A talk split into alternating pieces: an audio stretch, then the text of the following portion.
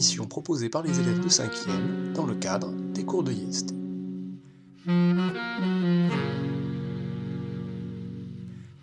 Le xénon, par Roshan. Le xénon est un atome de symbole chimique Xe. On trouve quelques traces dans l'atmosphère. C'est un gaz rare et piégé dans les roches du manteau terrestre. Gaz inerte, incolore, inodore et non réactif.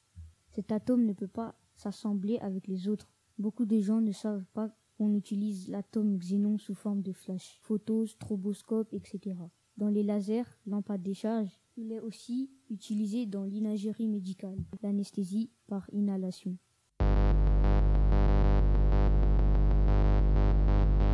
Le calcium, par Lou et Salma. Cet atome s'appelle le calcium. Son symbole chimique est le K.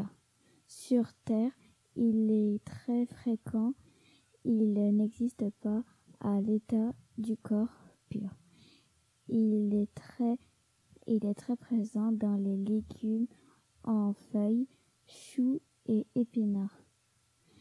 Et dans les légumineuses, pois chiches et haricots rouges. L'atome est un métal d'alcaïde gris, blanc et assez dur. Euh, il existe sous forme de carbonate de calcium dans les craies et les marbres, d'oxyde de calcium dans les choux vives. Il sert à la formation des os et des dents.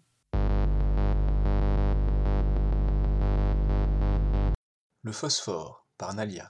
Le phosphore est un atome de symbole chimique P. C'est un sel minéral incolore ou rouge ou blanc argenté. Il existe sous la forme de phosphate de calcium, phosphate de sodium et de phosphate potassium. Le phosphore est utilisé avec le calcium pour assurer la solidité des dents et des os. C'est un constituant de l'ensemble des cellules. Le phosphore est utilisé dans la fabrication d'engrais et de détergents.